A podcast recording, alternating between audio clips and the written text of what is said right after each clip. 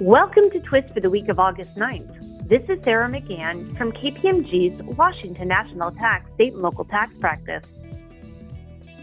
First up this week, we have a couple indirect tax developments. In Colorado, the Department of Revenue, applying the True Object Test, ruled that a cable television provider was selling non taxable services rather than tangible personal property.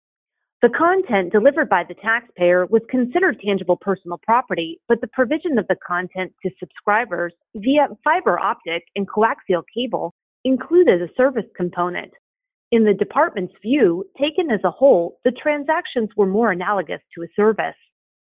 Next up, the Connecticut Department of Revenue Services issued guidance on the upcoming tax relief for sellers of meals. Any establishment that sells meals may retain 100% of the sales taxes it collects on meals during one week in fiscal year 2022. This includes hotels, casinos, caterers, food service contractors, as well as restaurants, snack bars, taverns, etc. The establishment may select one of three different weeks. The first period is August 1st through August 7th. A tax review officer in Washington state concluded that an out of state retailer had substantial nexus in the state for the 2014 through 2017 tax years. The retailer made sales of household products through its own website and through a marketplace facilitator. Per its agreement with the facilitator, the retailer's inventory was stored at a distribution center in the state.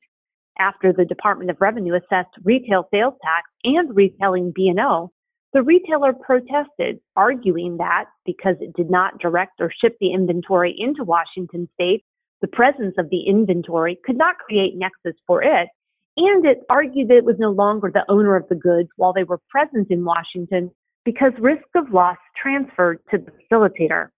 The tax review officer rejected both arguments in corporate income tax news, an Arkansas ALJ ruled that Internal Revenue Code Section 965 income was non taxable income included in the calculation of gross income for purposes of determining an Arkansas NOL.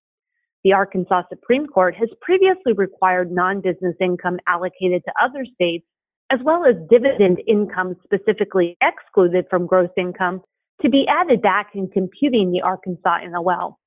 This situation was a bit different in that Arkansas does not adopt Internal Revenue Code Section 965.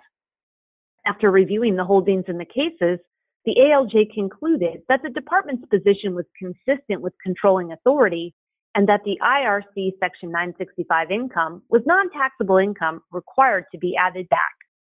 Thank you for listening to Twist and stay well.